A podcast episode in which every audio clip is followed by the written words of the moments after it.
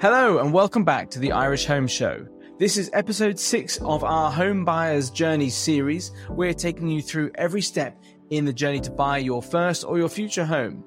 Each week, we're going through every stage in the house buying journey, from savings and mortgages through to house hunting and beyond.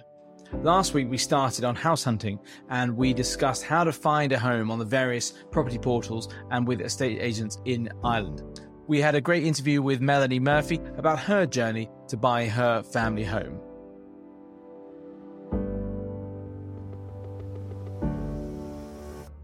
This week, we're going deeper into house hunting and we will be talking about how to apply to agents when you're interested in a property, how to ask the right questions, and what to do during your house viewings.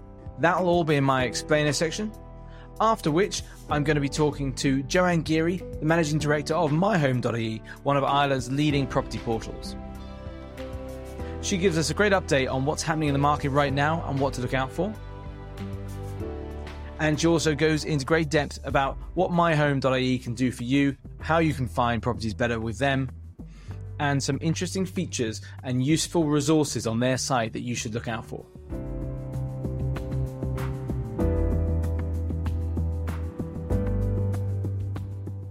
Finally, on In Out and Away, I'm going to Cavan and showing you what you could afford on one of the most northernmost counties in the Republic.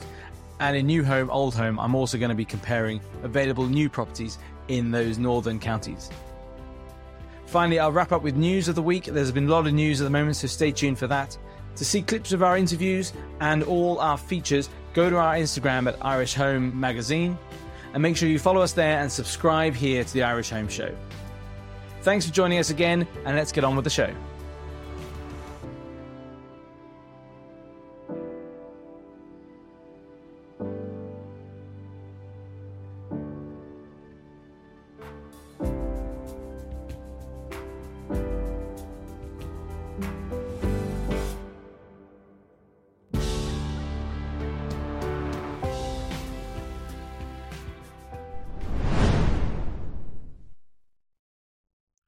So, welcome to part two of our house hunting explainer section.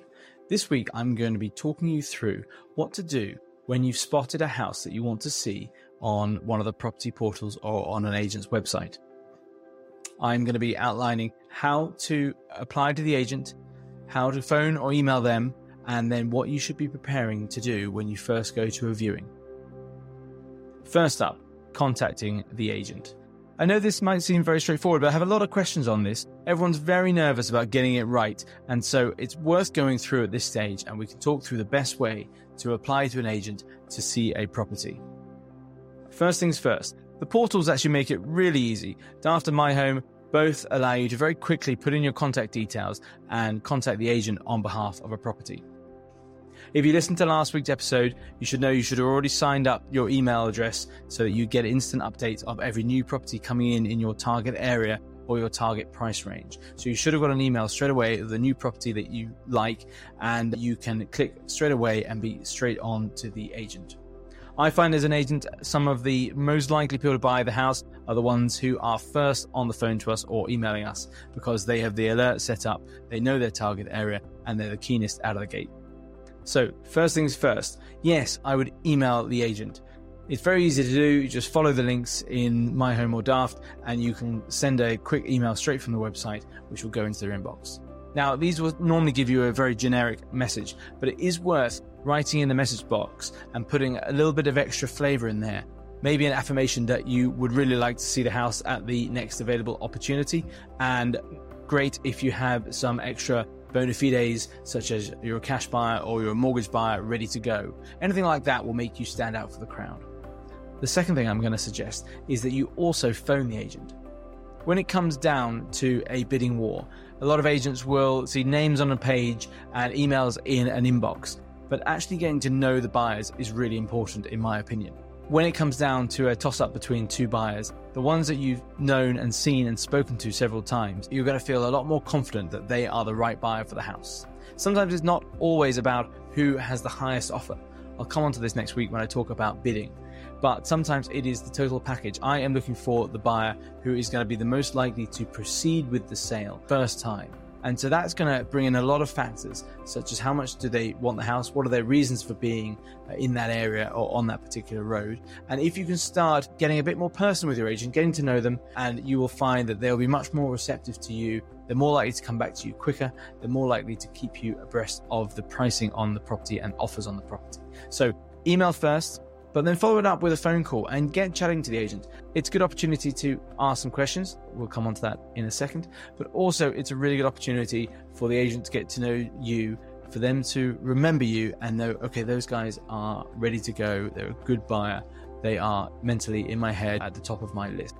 So hopefully now you've got in contact with the agent and they have a schedule for viewings. You have an appointment or a time of an open house this stage is a good opportunity to ask some important questions up front. If you can either do it on the phone or if the agent prefers an email. Now, you can go too far and ask a million questions, and a lot of them, to be fair, about the physical properties of the house are best left until you're in the house or have seen the house once and can ask a more detailed set of questions. However, I'm getting a lot of really good buyers asking very important questions at the moment. And those are mainly questions regarding the current owners of the house. And what are their intentions, what are their expectations, and what are their own plans. And to be honest, as a sales agent, it's also something I'm asking all my clients first of all as well, because I think buyers and agents out there are finding we can sell people's houses really well right now, but a lot of vendors will then really struggle to find something to buy, whether there isn't enough available stock or they're also competing in that same bidding war as well, and they can have their own place sale agreed and spend weeks or months trying to find somewhere to move to. It is really frustrating for the buyer if you're hanging on, hoping for your seller to find something to move to. So, some really good questions are why are the vendors selling? And you might find that they are moving to a different area or downsizing or upsizing. Do they know where they're going? Have they gone set agreed on a house already? Have they bought another house already? Have they got their eye on something? Or are they completely fresh and no plans? Or are they moving into a already prepared property or a rental or moving abroad? Like that might be a lot easier and you'll know that there's no onward chain and could make the process much simpler. So really good question to find out where they're going or if they have a plan. You can ask what expectations the agents and the vendors have about the price the house is going to go for, but I think at this early stage, you're probably not going to get much out of them for now. The asking price should speak for itself. Perhaps a little bit further down the line, or if the property's been on the market for a little while, perhaps then you can ask, look, it's been on the market for a while what are they really hoping to get? Is that the asking price? Is it below? Is it above that? And that you might just be able to glean a little bit of information. If an agent is struggling with a sale, he's going to be more likely to give away that info. He wants to get the ball rolling. So ask the question. There's no harm in it. So next, you are ready to walk in for that first viewing.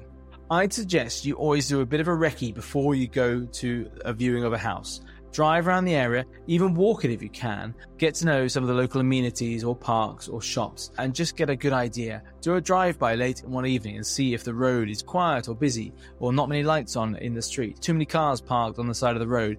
These will give you a sense of the property through the entire span of a week instead of just on that one sort of hour on a Saturday afternoon when you're viewing. But now it's time for that viewing. What should you be looking for in a property? I like to recommend to people the three L's of real estate. It used to be location, but I've found a great new way that you really should look at a house before you even go in it or when you first step in the door. These are three things that you can't change about a property. They are essential, fundamental factors that no matter of spending or upgrades can improve. They are number one, location. You can't move the location of your house. It is where it is as one of the things you can't change. That's why they always say find the worst house on the best road because if that's a great area, you're in the right place, you can always upgrade the house. So, number one is always location. Try and find the best location, and that could be the best location for you. It doesn't have to be location for everyone else. So, what suits you? Is it near work or schools or a nice outdoor space that you like or amenity that you like to attend? The second L of real estate layout. The size of the site area of the house can't be changed in most properties. You have what you have. And then the house itself, again, the original layout of the house is fundamental to most properties unless you're going to completely demolish it and rebuild. You can work with that, you can extend or knock through, but it's very hard to change the fundamentals there. A good layout is important and it's worth paying attention to how the house is currently arranged on the floor plan and in the photo. Finally, the third L of real estate is light. And again, related to layout, what angle is the house positioned on the road or in the street?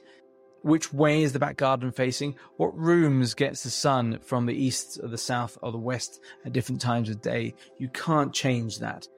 So what light does the property get and where is it during the day? Those are the three L's of real estate. Location, layout, and light. Now, your first walk through the house should really be about the vibes that you get from that home. How do you feel standing in each of the rooms? What is the back garden like? Can you see yourself in that kitchen? Don't worry about the small stuff initially. Think about the bigger picture. You're looking at the layout, the four walls, the light, and thinking about that location. Now you've done that, here are 10 things you should check or ask when viewing a house. Number one, when was the property built? Most good agents will be able to tell you if it's in an estate, they'll know roughly the era that the area was built up in. It's worth knowing because houses from the 30s or the 50s will have different issues than houses from the 60s or 70s, 80s or 90s. Number two, is it freehold or leasehold? Most properties in Ireland are freehold now. This is where you own everything down to the ground. But there are some leasehold properties still left out there, especially in Dublin. And if you're in an apartment building of a certain age, you might have a leasehold. More modern ones would have a share of the freehold. That brings me to question number three Is there a service charge or an estate charge? If you're in an apartment, you are going to have a significant service charge that could be anywhere between 1500 and 3000 a year. The average is around 2000 a year at the moment. This pays to cover the maintenance of the whole building, the running and servicing of the lifts, the insurance for the block, and just general groundskeeping, cleaners, etc. However, sometimes if you're not even in an apartment block but on an estate, sometimes there will be a small estates charge for the year. Sometimes it's only 50 or 100 euro.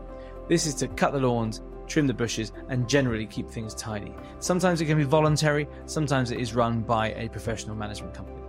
Number four, what's the building energy rating? The building energy rating, or BER, is the color coded A to G rating of how energy efficient the house is. Every sale in the country should have one of these pre prepared already. Now, sometimes they're useful. Different houses can have widely varying BERs depending on what hidden features like insulation have been included in the house. A clever trick is to take the BER number, which should be listed on the property listing online, and put it into the SEAI's website. There you can download the full BER report, but also the advisory report, which is a great extra document which has been updated recently and is all color coded and will give you a good idea of what is bad in the house and what it could be upgraded to. So it might say, look, the walls bring it down to an F, but if you put insulation in, you can bring that up to a C. So, worth checking out the SEAI website. Number five, let's check the services. How is the house heated and how is the hot water heated? Is it gas fired by the mains or oil tank in the garden or electric heaters on the walls? Is there a hot water tank with an immersion or solar panels or run off the boiler? It's always important to find the boiler and the hot water cylinder in the house to get some gauge of how old they are. Usually on the boiler, there's a date of when it was installed or at least dates of recent services. Make sure those are recent. And the hot water tank, check that it is insulated or see if it's one of those older copper colored ancient ones. All these are important to know if you're going to need to upgrade them in the near future. Number six, let's get out in the garden and have a look at the outside. What aspect is the back garden? It's a crucial question for many, but don't overlook houses that don't have a perfectly south facing garden. It really depends on the angle of the house. It could depend on what trees or neighboring buildings are nearby blocking the sun. The best thing to do is get outside and use the compass app on your phone, or there's a great app called Sun's Path, which will show you where the sun comes from morning till night at different times of the year. Everyone will tell you that natural light is really important for a home, but let's just see where it comes into the house. Is it into the front rooms, the back rooms, the kitchen, or the living room? Then you can think about how you're going to use the house and where you want the sun at different times of day. Number seven, has the house had any previous extensions? Usually these are pretty obvious, but it's worth asking the agent and then finding out when they were done there is a checkered history of extensions being built without planning permission. Now, you are allowed 40 square meters of a ground floor extension without planning, but many properties were extended back in the 80s or 90s and probably didn't have any proper planning at the time. they are usually eligible for an exemption, but this might need an architect to come out and check and sign off on them. It's worth asking the question has that been done or is there original planning? It's usually solvable, but might always take an extra few weeks or months for the solicitors to work out. Let's look at the attic now. Has it been converted or is it convertible? The best way to work out if an attic has potential for conversion is to look from the outside at the height of it. If it's a really tall peak, it probably has a good headroom height inside. But look to the neighbours' houses. Do you see any skylights or any dormers that come and stick out of the roof with windows on? That's a good sign that if neighbours have done it, it's probably possible on your house and probably eligible for planning permission. If it's not, then ask if it's been insulated and if it's been floored, it may just be good storage area. Number 8. Let's look around at the condition of the property. Look at any plasterwork inside the house for any signs of damp or any skirting boards that would have decayed. On the outside, look for any cracks or damage that might be a concern. I'll be going into more detail in this in a couple of weeks when I'll be talking to a surveyor about exactly what they look for when they're looking around a property. Number 9, inventory. It's worth looking around the house and asking what is going to be included in the sale. If there is a fitted kitchen, just make sure that all the integrated appliances are going to stay. A fridge and a freezer that are built into a kitchen unit should be included as standard. But if there's a freestanding washing machine in a utility room, just ask the agent up front if that's going to be included. It used to be more common that people would take them with them. Now, as they're getting a lot cheaper to buy new ones, most people just would rather leave them plumbed in situ and if they need to buy a brand new one when they move to a new property. Equally, if there's furniture in the house that you might like or they are saying is available, then it might be worth keeping it, even if it's just for the first few weeks when you move in. It's always important to have a sofa to collapse on the first night when you've moved a million boxes into the house, even if you're not keeping it for a while. The waiting list for new furniture deliveries can be long, and it's worth having something to sit on, even if it's only for the first few weeks. Finally, on your way out, number 10, let's look at the parking situation. If it's a house, is there off street parking and for how many cars? And if not, what's the street parking situation like? Do you need a permit? If it's an apartment, find out if there are designated spaces or if it's a free for all in the car parking area and see if the car park is full at different times of day. In some apartment schemes, they are flush with people with two cars each and filling up the whole space. So it's good to know that you have a regulated and designated space that is always going to be left vacant for you. That's it for my viewing checklist. Now I want to explain what to do after you've been to a house viewing. If you're really interested in the house, always follow up with an email to the agent saying that you are interested and you want to be kept in the loop. You want to know if there's any offers coming on the property and if there's any future viewing. If you can see the property a second time, it's always worth it. There are always things you miss in the first viewing. And it also looks good to the agent and the vendor that you've been around the house twice and you know it very well. I'd say a couple of days after you've emailed the agent, I'd follow up with a phone call as well. Try and just keep in their ear a little bit so they remember you and they don't forget you when the bidding starts. That's enough for this week. I'm going to go into more detail next week about the bidding process and how to make offers on a home. Coming up next, my interview with Joanne Geary, the managing director of myhome.ie. Stick around.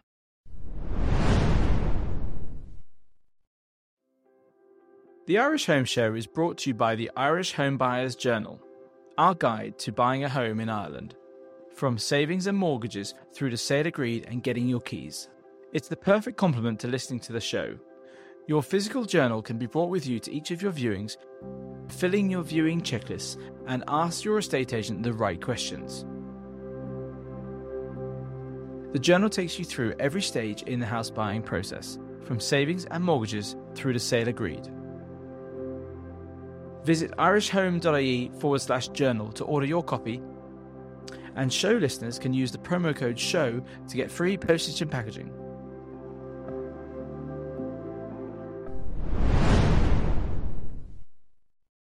So this week I have the managing director of myhome.ie, Joanne Geary. Joanne, how are you? I'm great, thanks, Ben. Yeah, good to be here.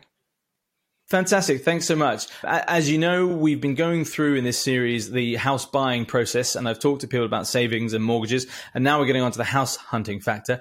And obviously, you guys are a key part of that in any Irish house hunter's life. But you've just released your Q3 report, which is showing good signs. What's the sort of takeaways from that? So, we just this week, actually, so we're the first week of October at the moment, and we've released our quarter three data in relation to the residential market.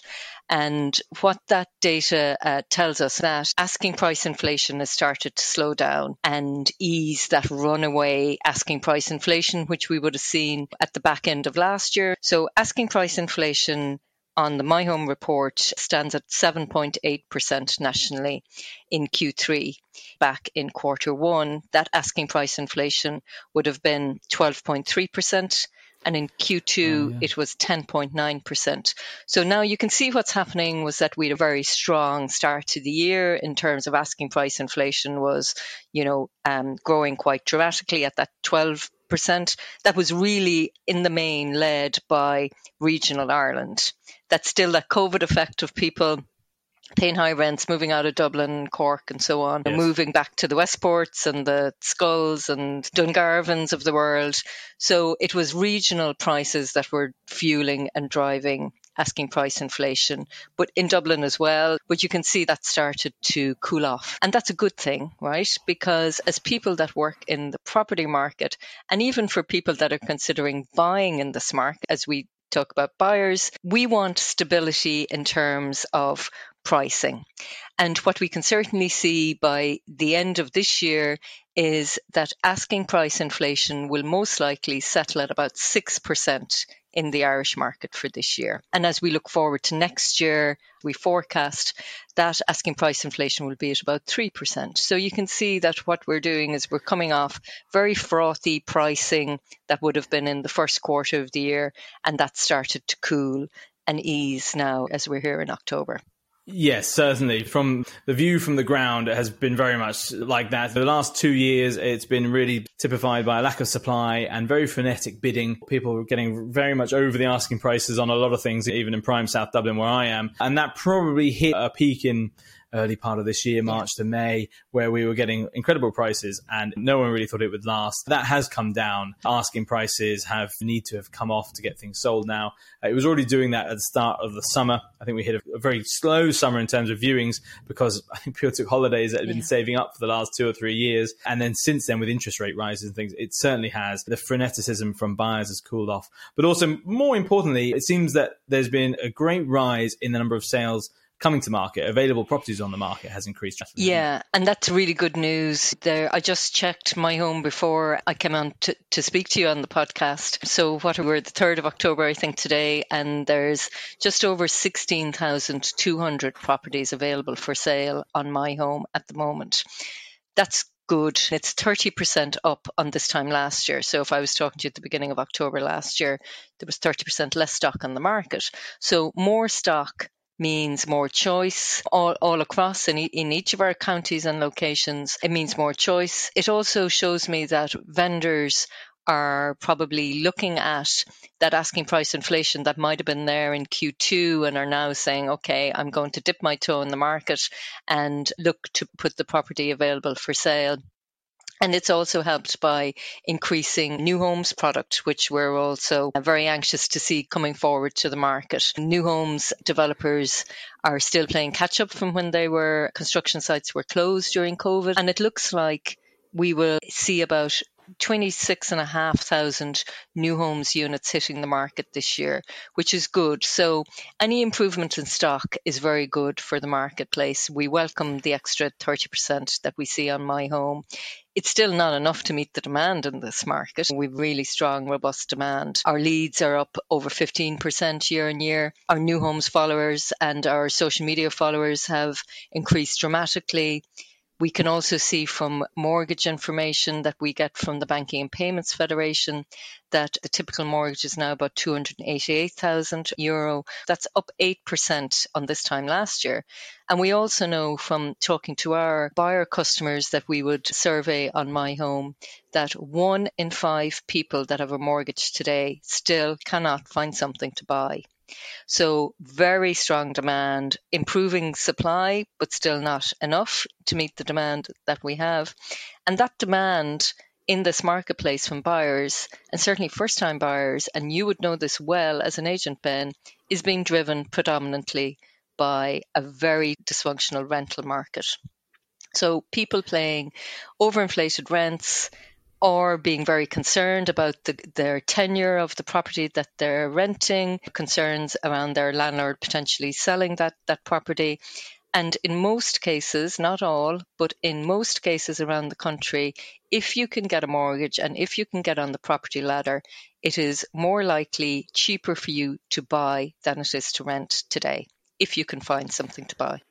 Yes, I'm certainly finding that in previous downturns or at this stage in a in a cycle which might be unpredictable, people would start be asking the question, should I just stay and rent for another year? Should I continue where I am and not buy right now and wait and hold out? Even if you did think prices were going to come down 10%, people don't have that time to to wait and keep renting because as you say, it's very expensive, it's very unpredictable. You could be out on your ear next month. And that uncertainty, the rental market is far more dysfunctional than the sales market. Yeah. And that's just driving people to continue to demand Yeah. to buy a home somewhere. Actually, all the data would tell me is we don't see price prices falling in this marketplace in, in the near future.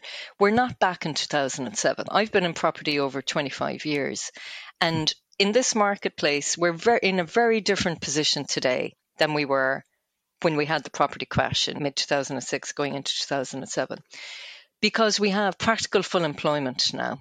We have an extra million or so people living in the country.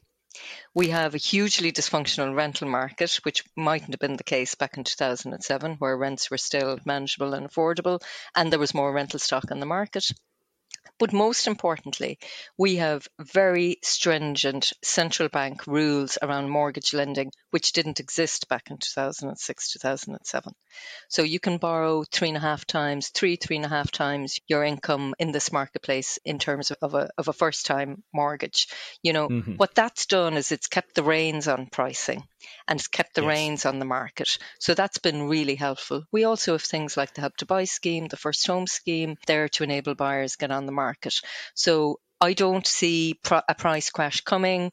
What we forecast is minor asking price inflation, so increasing prices still for next year, but at about 3%. There or thereabout. It's not like the market, I think, is going to run away from buyers next year. That would certainly be my message. And if you're thinking of buying and if you're in a position to buy and you can get mortgage ready before the next round of interest rate increases are coming, I would be encouraging buyers to take that jump. I don't think prices are going to fall, but equally so, I don't think they're going to run away from them either. So if No, I think what you're describing there would be an ideal market for us. Everyone thinks us agents want prices to keep going up and up. And actually, we're in a rising market, everything is very frenetic and you're very nervous about every sale that gets a higher and a higher price. You think it's going to fall through right until it actually closes. A nice steady two to four percent per year with more with more property on the market rather than this very tight narrow market would be better for us it'd be better for buyers they'll have more choice out there and pricing is a bit more predictable that you know that you're going to be that X from your asking price not a multiple of it we would be all very happy if we can just back into a nice steady steady market. I think you're absolutely right as well that although many buyers find it very frustrating that the central bank rules of the last 10 years have kept them from getting a bigger loan buying a bigger it has meant that everyone has kept within their means hmm. and the state and the banks as a whole have not overlent and everyone overborrowed and got over our skis essentially. So hopefully that puts us, as you say, puts us in good stead to ride out a troublesome couple of years if that's what it's going to be. Yeah, I think the unknown factors here, if I look at the market, is, is probably around that consumer sentiment piece. Once we get over the next few months on those cost of living increases, which hmm. we know are a big concern for all of us. So, cost of living, what's going to happen with interest rates, and how people feel generally about the world. Consumer sentiment is a very strong factor, and how people feel confidence wise is a very strong factor in the property market.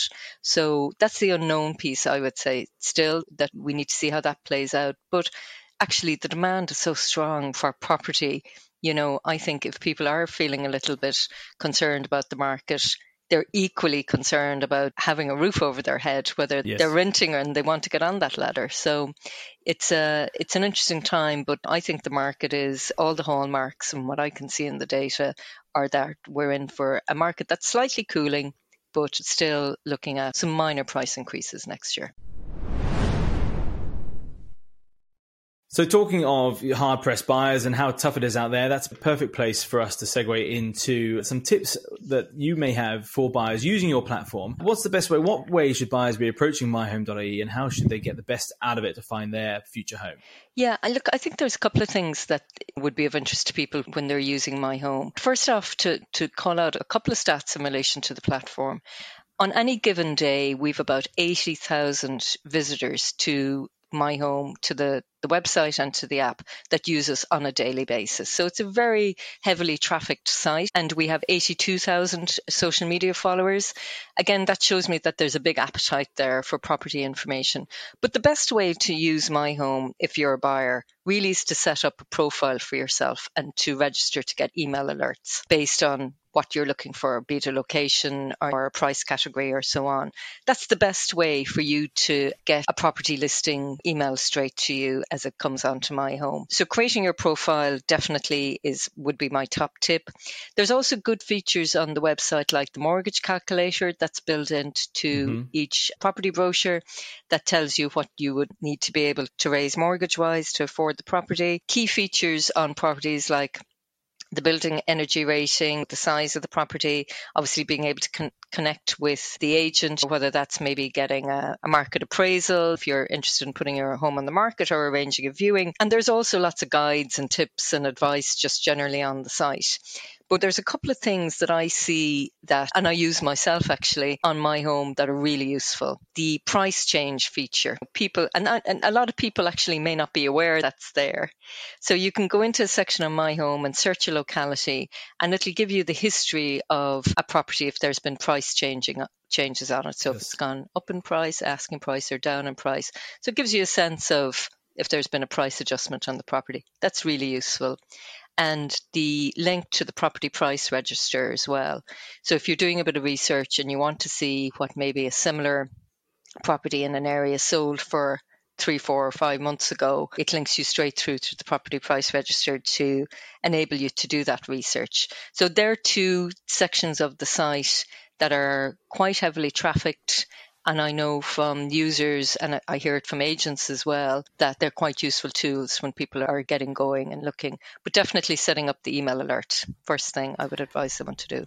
Yes, that's definitely something that I've been telling everyone in our explainer section. The first thing they should do because the search results, the email alerts are very good, and I'll often find if I put up a good house, the most keenest buyers are always the one who are onto me within five minutes of it going online because I know they've had the alert set up. They're straight there, they're the keenest buyer for that particular road or that particular area and that price range, and they're straight onto me for a viewing. So mm. they invariably buy the house at the end of the day. They just they just want it more. So that's a great place to start. And then yeah, the we also often recommend the, the price changer thing is great because especially in a market like this, there's some houses that are put on and they might be slightly overpriced. When you see a price change, you can get an idea that perhaps the, the seller is motivated. It might be a good reason to look at the property. It also might bring a property down into a range that you weren't yeah. looking at, from a range you weren't looking at into your range. And again, a great time to jump on those. So it's worth perusing those on a regular basis and save it as a, a favorite and just have a look in your target area. For anything that is maybe stuck around for six months and hasn't sold and now has had a price shift, that might be a good sign. Yeah. You might find a bargain and, there. There's opportunity out there. Yeah, I agree with you. And I think you're seeing a bit more of that now in this quarter, actually, as that asking price mm. inflation starts to cool off a bit and come mm. down. Mm. Certainly, and as an agent, and I worked in agency for over 20 years, the vendor management around maybe over optimistic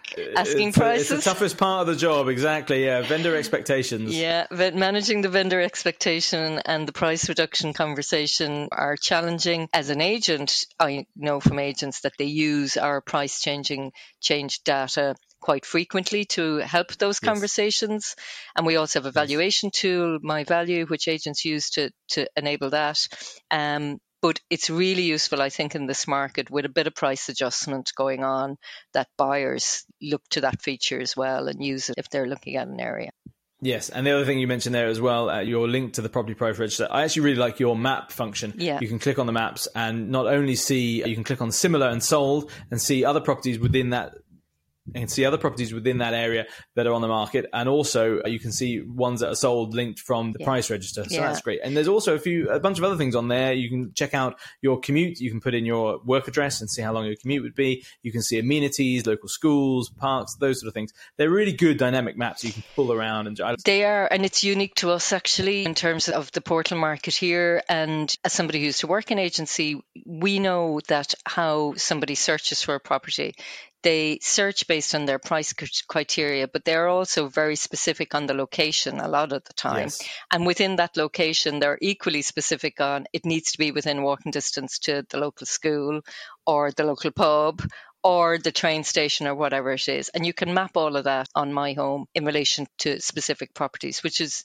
it's a really handy feature actually. And that's very much driven from what we know about users and their search experience and what they look for when they come onto the portal. That's great. Now, sometimes when buyers are going through listings on your site, they may see some that are highlighted as featured or premium. What, they, what does this mean for the buyer looking at it out there, and what does it? How does it help vendors and agents with those properties? Yeah, so we have a couple of different products on the platform, as you say, that people might see with a little band on it or a little sticker on it that says premium or featured.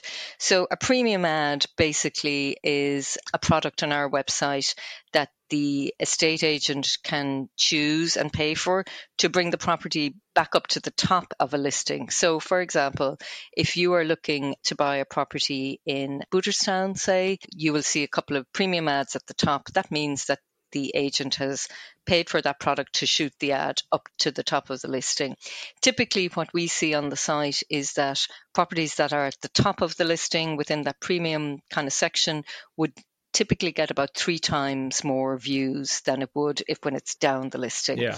And agents tend to use that feature if maybe a property is brand new to the market, they'd say, look, put it up there for the first week or whatever, or if the property has been sale agreed and it's fallen fallen uh, away and it's back on the market again, they would put it back up there to give it a boost, or if it's had a price adjustment, or if a property just needs a little bit of, of a boost in terms of viewing. So they would typically get three times more views. And we also have featured ads, which do something similar. They shoot properties up to the top of the listing, and they would get similar kind of four or five times the amount of views because we know from a customer experience or a consumer experience perspective that people tend to look at the top two or three or four properties in a listing, no matter what you're looking at, whether it's yeah, absolutely, yeah. Airbnb deal or uh, exactly, exactly yeah, yeah. So the ones yeah, at the top of the listing always get the maximum views, and then people just get a bit bored or they get distracted and go off and do something else. Is it only for uh, high end properties, or am I going to see it if I'm perusing through houses, more affordable houses, or around the country? No, it's available to any property that an agent wants to choose. That is at the agent's discretion, and they contact us, and we shoot it up there once that property is upgraded. There is, we list on my home based on chronological order. So if you've put mm. a property up at 4 p.m. today, that's the property that appears first, not, not nothing to do with value. And that's only right. The freshest properties need to be listed first on the site. And then that's where those premium ads and featured ads come in, where the agent can just pay a bit more to, to get properties up there for, for a period. And they work and we get very good feedback on those as well. Okay, and what else do you find increases the sort of viewability of properties on your site? The videos have been there for a long time, but I think during the pandemic, 3D walkthroughs became a lot more popular. How are you finding agents using those?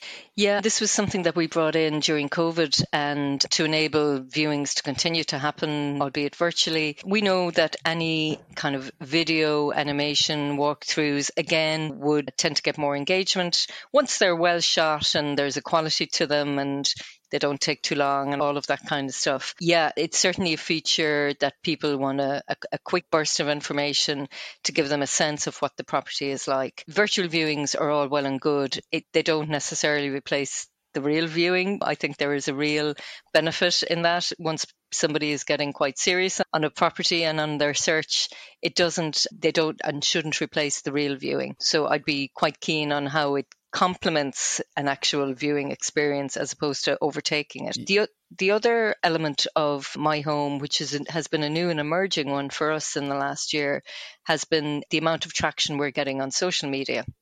You're very active on social media, Ben, and you will get this loud and clear. But we've 82,000 followers across all of our social media accounts in my home as we stand here today. That's about 30% up on this time last year because we put a really strong emphasis on building our social media following this year. Yes. Over 25% of our traffic to the site comes from one of our social media channels. Right. We have a highly engaged audience on Instagram and Facebook in particular, and we can certainly see that we can capture somebody's attention on Instagram and they then link through from that property onto the site because they really like it or it's exactly what they've been looking for. Or simply they might like the interiors and they just want a bit of a, a of more of a peek at it. So social yes. is working very hard for us. I, would be interested to know how many of them are, how, are sort of house hunters and how many of them are just viewing yeah. it for looking at nice houses. I think you released the top five properties uh, views this year and i think all five of them were beautiful stunning houses all north of a million or so i think. And they're obviously ones that some of the online newspapers have got hold of and shared and people have piled in on. Is that the case, or are there sometimes some gems that come out of the woodwork on their own? Yeah, look, it, it, there's always the aspirational kind of aspect of these beautiful homes um, that we see. We all like to get the sneak peek behind the front door for sure. And definitely any kind of 10, 12 million plus home that we might be featuring on social gets a lot of those views. But, you know, it is something that where we've managed to get a highly engaged audience within those social channels. And what I mean by engaged is somebody will comment on it or they'll send it to a friend or they'll click on the link and they'll register for, for a call with the agent or they might book in for a viewing. Social media in driving engaged users is very valuable to us.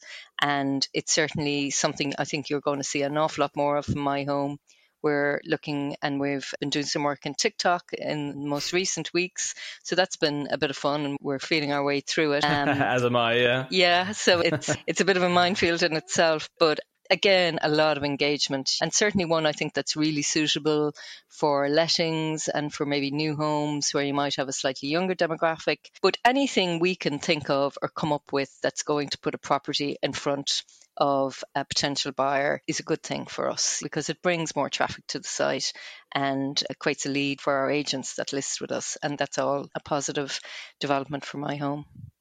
Brilliant. That's great. Joanne, before we finish up, I wanted to ask you more personally about how you look for houses and what you look for in a house when it, perhaps you're, you're moving or even just browsing. I'm sure you do it as well. What are your favorite features in a home when you see them? Yeah, I, I look, I'm I've worked in property a long time and I've bought and sold property over, over the years. I suppose for me, I'm always looking for the very the aspirational type of interior and the lifestyle piece and how you might live in a property. I personally like a very contemporary look. That's me, and mm-hmm. that is something that that appeals to me and my aesthetic. As I look to my home and the type of alerts I've set up for myself, I'm certainly uh, have been looking a lot at kind of coastal properties and the West Corks and those type of locations yes. where you could potentially consider the lifestyle and you know get away from it all having yeah having the bolt hole and all of those lovely things we all like to aspire to. Haven't done it, but I like You're looking at looking. those properties. You're always looking, yeah. So yeah, it's usually to up. answer your question specifically, it's usually the view or the lifestyle I'm looking at when I look at those properties, not necessarily what's behind the door as such itself, because you can always improve that. But you can, as they say, location. Exactly. You can't change it. You can't take it anywhere else. Exactly. So the rest inside you can change. Exactly. And is there any one property you can recall in the last year or so that you just saw and it really took your fancy, or that you were most interested in on my home? Yeah, there was one really unusual one that I tracked. It came onto my home back in April. And I don't know, you might remember this one yourself, but it was called the Old Pub and it was in Dunworley, which is about 15 kilometres outside of Clonakilty.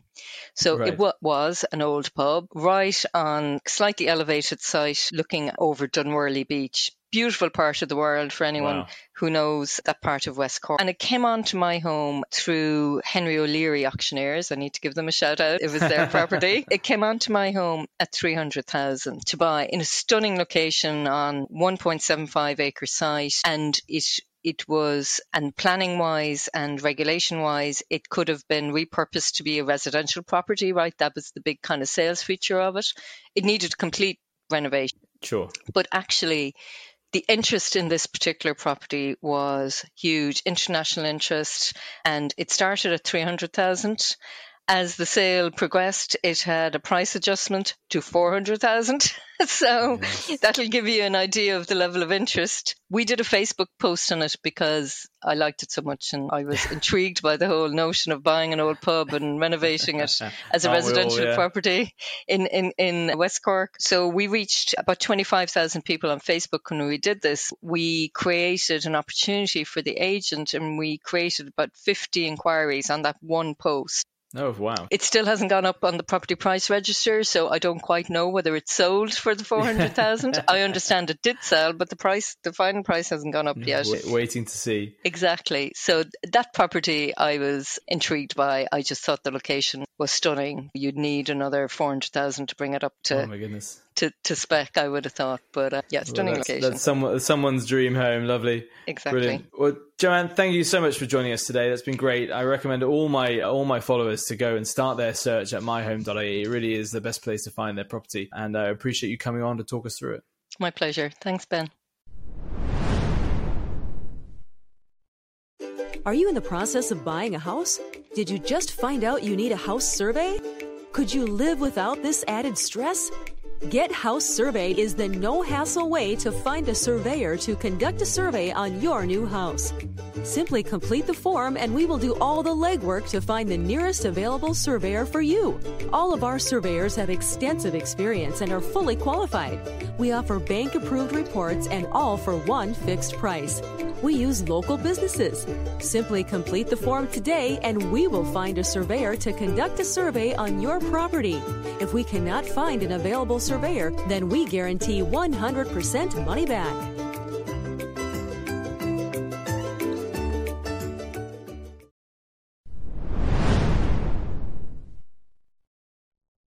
Thanks to Joanne Geary, the MD of myhome.ie. Now onto our in, out, and away segment where we're going to be using my home to find some of the most interesting properties around the country. Now, this week I was at a wedding in the lovely uh, county of Meath and then afterwards stayed the night in Cavan. And wow, we really got a sense of different types of properties up there. It's a whole different world. I think everyone at this wedding was uh, building their own house. They're all self builders on their own family lands and that's an extraordinary way of life. So I'm inspired by that trip. I'm going to take a journey up the M3 today and see what's available in Dublin, or on the edge at least, uh, out in Meath, and away as far as we can go to Cavan. And I've picked a price range of 400,000 to 500,000, which is sort of an average price range for Dublin, but hopefully we'll get you something very interesting as you get further out of town. So our in property of the week, I've picked something on the just on the edge of Dublin. So it's kind of part of Dublin, but on the outskirts. This is three Summerseat Crescent in Clonee. It is County Meath, but it's just on the outside of the M50. Very near, if you're working for that Facebook data center, this would be a great place to live. Um, this is a three bed, three bath house. It's 102 square meters, uh, semi detached home. This estate is probably only about five years old. These are really good quality built red brick fronted houses and the inside is completely empty at the moment. Uh, they need finishing of the floorings, but otherwise, kitchens and bathrooms are in. You just need appliances. This is on the market for 430,000 euro. A fairly average Dublin price, but not, not reasonably affordable. Uh, this will get you three beds on the outskirts of town. Now, for our away property, I'm heading up the M3 and I could not miss this truly unique property called Sunnyside in Carnaross near Kells. On the market for 450,000 euros. From the outside, this looks like three white triangles put together like a spaceship has landed in the Meath countryside. Uh, it's truly unique. Set on a one acre site and providing five beds and three baths, this was clearly a 1970s architectural wonder or monstrosity, depending on what you think of it. The inside looks like the lobby of Trump Towers, uh, and the kitchen is something out of the 70s. It has pine ceilings and bright blue walls in the dining room, and a spiral staircase up to the first floor. The entire property would need a complete modernization and refurbishment, but it comes on a wonderful garden and even has an enclosed tennis court. Definitely a unique property and one worth checking out. Finally, for away, I've cheated here. I couldn't decide, so I've picked two properties for away. One is a doer upper, and one is walk in ready. The first in Lisray in Cavan. This is on the market at 390,000 euros. It is a partly finished four bed, five bathroom house extending to almost 5,000 square feet. It's absolutely huge property, stone fronted, but the inside is completely empty. It's finished the first fix and would need everything else installed in it. But for 390,000 euro, you are getting a huge property, which you may spend another 100 or 150,000 euro completing, which would leave you with a glorious mansion on almost two acres and with a three car garage. Situated just 20 minutes outside of Cavan town itself, uh, this is obviously someone's self build project that uh, grew too large and they couldn't finish, sadly, but could be a project for you to take on and complete in your own style, all for the price of less than a three bed semi on the outskirts of Dublin. Finally, my second away property this week, you must go and have a look at this Hollybrook House in Fairtown, just on the outskirts of Cavan, 460,000 euro. This is a two and a half thousand square foot four bed house, which has been completed and interior designed to an absolutely stunning standard. It's fronted in the lovely traditional local stone, and inside is just decorated to a T. It has a huge kitchen dining room, separate living room, and sunroom, plus a sitting room and a study all on the ground floor.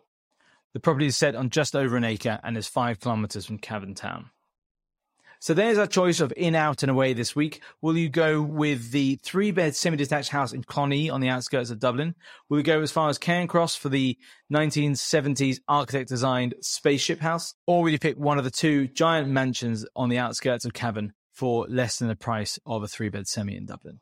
You decide. Tell me on social media which one you would choose.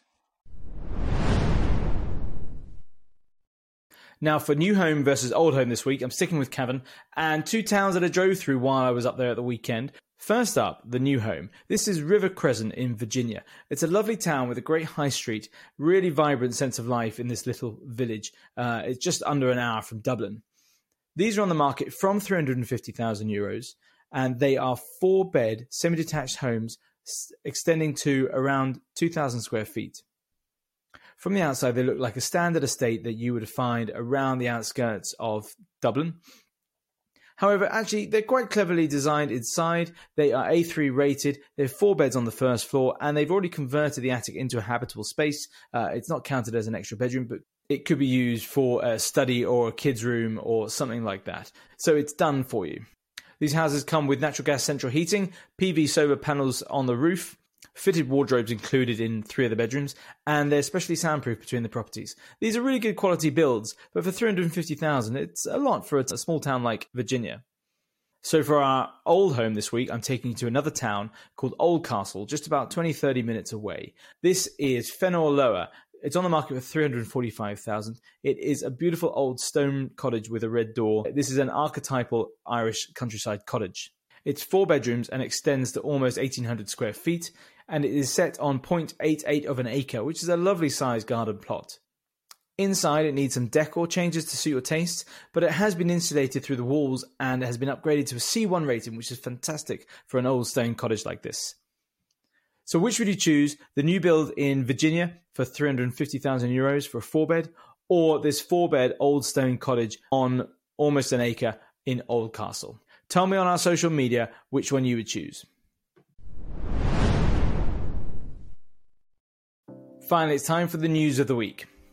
First up, there are several headlines about local property tax. Councils have been voting to either raise or lower their taxes. Some, such as Fingal County Council, have lowered theirs by 7%, while others, like Wexford, voted to increase it by 15%. Wealthy Laoghaire Rathdown, which includes Blackrock, Dalkey, Killiney, and all those areas, voted to decrease theirs by the most by 15% this year. Now, we talked about local property tax two weeks ago in episode 4 with Alan from Cloud Accounts. It's a necessary thing to pay if you are the homeowner. People are up in arms about property tax because it's only a new thing in the last five, six years. However, comparative to other countries like the UK, we pay a relatively low tax and it is a progressive tax which makes richer, wealthier property owners pay more. Unfortunately, it's something that's probably here to stay, and heaven forbid, it should probably be something that should increase, perhaps to take the burden off the poorer in society. I think most new home buyers just know that it's something that is going to be a part of their home owning journey and aren't too worried about it. You can pay by direct debit or spread it out over the course of a year. The average for most people in, say, Dublin would be 3 400 euro, so it's not a huge amount, it's just an extra hassle. The second news headline is some great news. Uh, last week we were talking about Finance Ireland having hiked their fixed term rates. Thanks to a public backlash and some very prominent mortgage brokers, such as our friend Martina Hennessy from Doddle.ie, they managed to get Finance Ireland to walk back on this rate hike, at least for those people who are sale agreed and expecting to close on their properties soon. If you had requested to draw down your mortgage before the 30th of September, you will stick to your lower rate. Unfortunately, anyone newly applying for a mortgage from them is going to be on the higher rate. I suggest you shop around because there are still other banks out there who are offering lower fixed rates. Finally, although we were discussing earlier with Joanne from myhome.ie that the number of available properties for sale on the market had increased somewhat towards the end of this year, second-hand properties are still 26% down on their pre-pandemic levels. So there's a lot less property on the market right now than there would be in a normal year. There were 15,300 properties on the market in the country in July 2020 that's almost 8,000 less than the equivalent time of year in 2019. Now, we are starting to see growth in the number of available properties and more homeowners deciding now is the time to sell. That is good news for everyone, giving everyone more choice and allowing a bit more of a normal market. So, fingers crossed those stats start to change, and going into 2023, we're going to have a lot more availability of property. That's it for episode six. Thank you for tuning in, and thank you to my guest Joanne Geary from myhome.ie. We've talked this week about inquiring and viewing properties and what to look for in a house.